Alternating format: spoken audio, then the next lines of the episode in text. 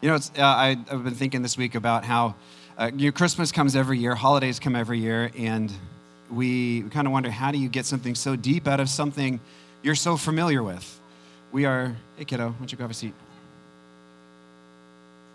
We're so familiar with this holiday that we call things that are similar to it Christmassy. Someone wears red and green together in July, and we're going to go, oh, that's a very Christmassy set of shorts you got there. And we we know it so well that we kind of wonder, how does it become deep and fresh? And I feel like that should never intimidate us. Because the fact is, is that truth is one of those things that you hear it many, many times, and it comes alive many, many times.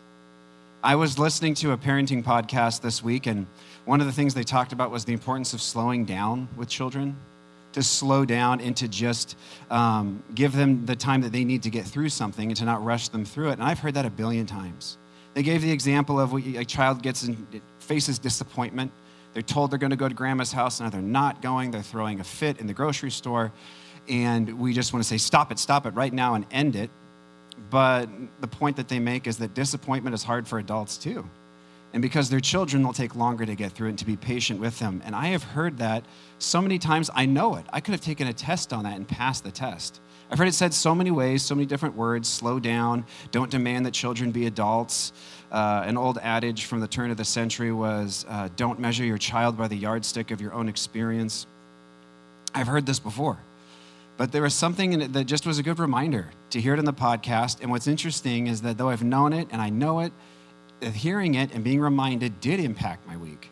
I did it several times make parenting decisions this week that were different, not because I didn't know it before, but because I was reminded. And if we really think about it, the sermons that we hear that impact us are rarely ever the first time we've heard what we're hearing. We've heard it before. I'll tell you what, if you ever come here and you're hearing new things you've never heard before from me, chances are I'm starting a cult. There's a protocol for dealing with it. You call Steve Mickle at the Foursquare District Office. You tell him, Sam's starting a cult, and I get fired. That's how it works. For the most part, you're hearing stuff you've heard before, that you've seen this holiday before. We've, we've been there before. But it changes us when we start to live it out. That's how truth works. You've heard it so many times in sermons in the Bible that... Uh, Sin and rebellion never pay off, to love God, love your neighbor as yourself. And yet, it really becomes truth when it's something that impacts us to the degree at which we start to change because of it.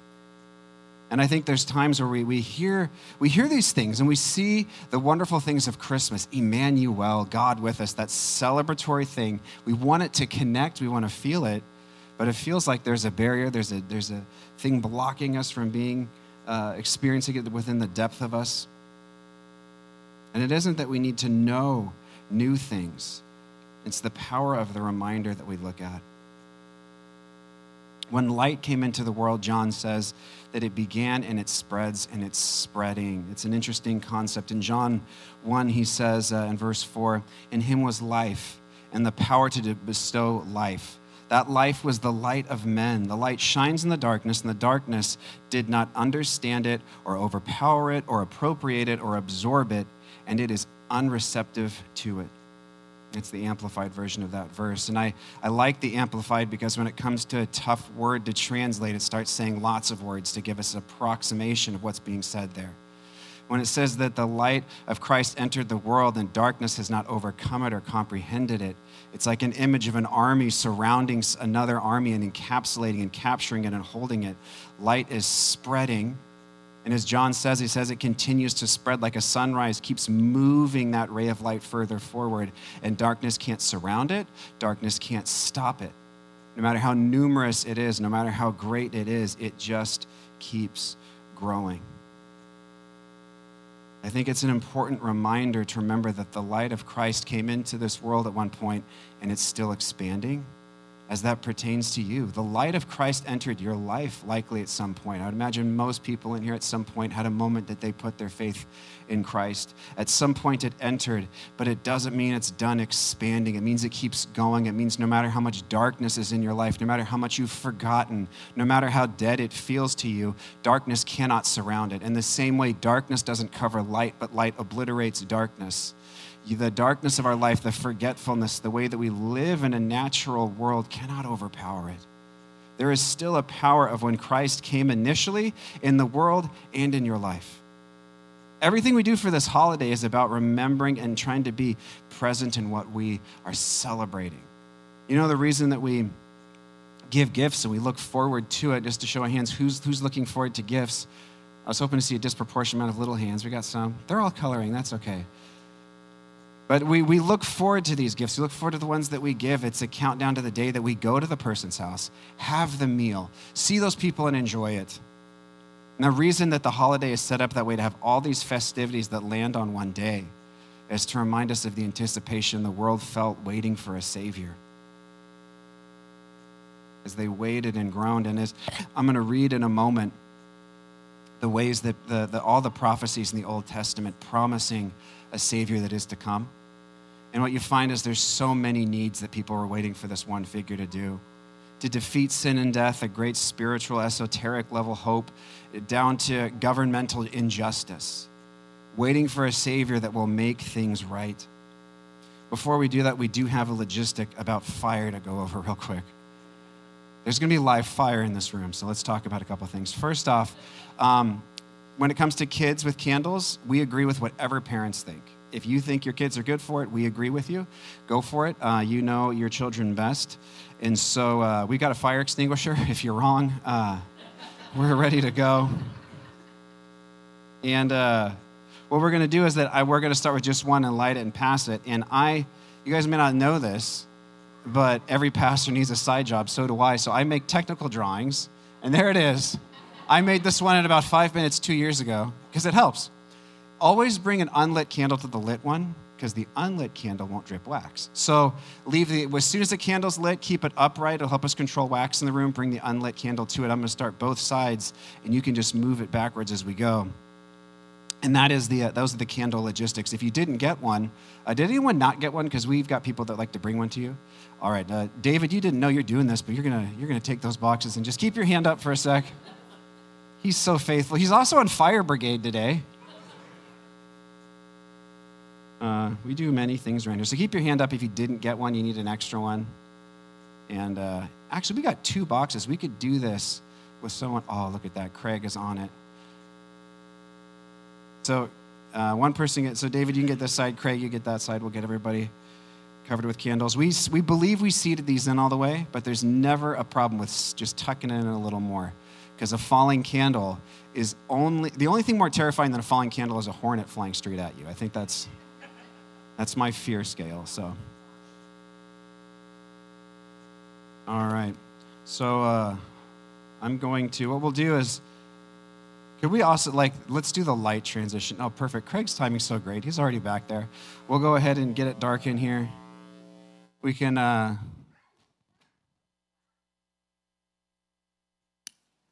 And then we've got, the trees can also go dark. We'll give those a sec. But we're going to start this. I'm going to light you both in the front, and then I'll come up here and we'll start reading.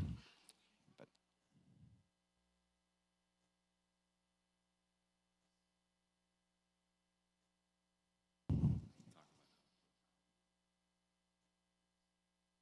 And when it comes time to put it out, if you can, pinch it out. It controls smoke. If that terrifies you, it's okay. We'll get a little smoky in here. But I want to read some things. Uh, I want to read the hope that people waited for all those years. Yours is over there with Mom. In Genesis one, we have the very first prophecy uh, looking forward to this Savior. It says in Genesis three fifteen, I will put enmity, said to the, to the serpent, I will put enmity between you and the woman, between your offspring and hers. And he will crush your head, or he will crush your head, and you will strike his heel. Jacob later prophesied over Judah as to what kind of Savior this would be, what kind of son of man, this offspring of the woman. Where will he come from?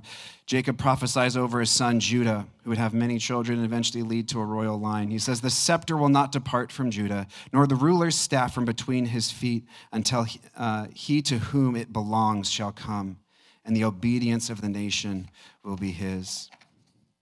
Isaiah prophesied, therefore, uh, the Lord himself will give you a sign. The virgin will conceive and give birth to a son, and you will call him Emmanuel. He says elsewhere, uh, people walking in darkness have seen a great light. and those living in the land of deep darkness, a light has dawned. Elsewhere, he says, on this mountain, he will destroy the shroud that enfolds all people, the sheet that covers all nations. He will swallow up death forever. The sovereign Lord will wipe away the tears from all faces, and he will remove his people's disgrace from the earth.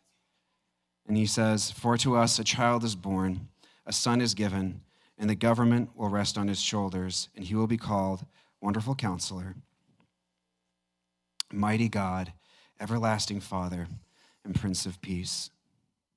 All this hope, all this anticipation, waiting for who would this Savior be? And there comes a point when the light and the hope passes onward and onward and onward, starting somewhere so simple, and it leads to this incredible story. We're going to read uh, the Advent story now. God sent the angel Gabriel to Nazareth, to a town in Galilee, to a virgin pledged to be married to a man named Joseph, a descendant of David. The virgin's name was Mary, and the angel went to her and said, "Greetings, you who are highly favored. The Lord is with you." Mary was greatly troubled at his words and wondered what kind of greeting this might be. But the angel said to her, "Don't be afraid, Mary. You have found favor with God. You will conceive and give birth to a son, and you will call him Jesus, because he will save his people from their sins. He will be great and will be called Son of the Most High. The Lord God will give him the throne of his father David, and he will reign over Jacob's descendants forever, and his kingdom will never end." "How will this be?" Mary asked, "since I'm a virgin?" And the angel said, "The Holy Spirit will come upon you, and the power of the Lord Most High will overshadow you. So the Holy One born to you will be called Son of God." "I am the Lord's servant," Mary answered. "May your word to me be fulfilled." And the angel left her. And when the time came, in those days, Caesar Augustus issued a decree that a census should be taken of the entire Roman world. And everyone went to their town to register. So Joseph went up from the town of, uh, went up to the town of Nazareth in Judea, to Bethlehem, to, uh, the town of David, because he belonged to the house and line of David. He went there to register with Mary, who was pledged to be married to him and was expecting a child. And while they were there, the time for the baby to be born had come, and she gave birth to a firstborn, a son. She wrapped him in cloths and placed him in a manger, because there was no guest room available for them. And there were shepherds living out in the fields nearby, keeping watch over their flocks at night. The angel of the Lord appeared to them, and the glory of the Lord shone around them, and they were terrified. But the angel said to them, "Do not be afraid, for I bring you good news. I bring good news to the people. Today in the town of David, a Savior has been born to you. He is the Messiah, the Lord. And this will be a sign to you. You will find a baby wrapped in cloths, lying in a manger." And suddenly a great company of heavenly hosts appeared with the angel, praising God and saying, "Glory to God in the highest, and on earth, peace to those on whom his favor rests." I want you to think about this, this simple light. It starts, it starts with just one candle, one promise of hope. And it comes to a point that it's lit every single one in here. There's so many times with the hope of Christ, we wonder, can it really fill the world? Can it keep going? And yet that's the promise about that light, is that it has entered the world. Darkness has failed to overcome it, continues to fail to overcome it, and it continues to spread. If, if this season, if you feel the light of God has been so dim and you can't find it, know that God has lit something within you, that he came as a child, and it is worth remembering every year, and the remembrance of it can change who we are, change the way that we live. If a little silly podcast can do that with parenting, how much more remembering the story of Christ coming into this world can remind you that Christ came into your life, that the light is in your life and you are not so lost. I want us to stand, and we're going to pray.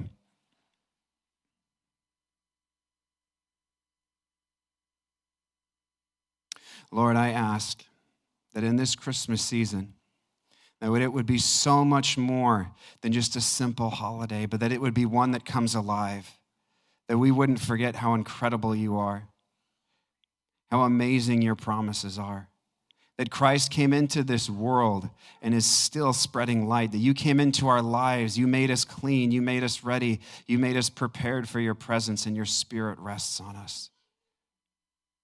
Lord, I pray that we could remember that it could be something that changes us, and if it seems too good to believe in, let us say to ourselves again and again, believe, believe, believe that the light is within me. Lord, I pray that we could remember this season that you are with us and you cohabitate our lives with us. Thank you, Lord. Amen.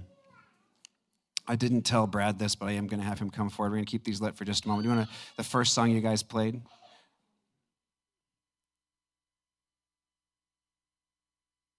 And Brad's also buried in children. A father of a brand new newborn. And before you leave, notice the fact that Ransom inherited his father's thick, luscious head of hair. All right, Brad, thank you.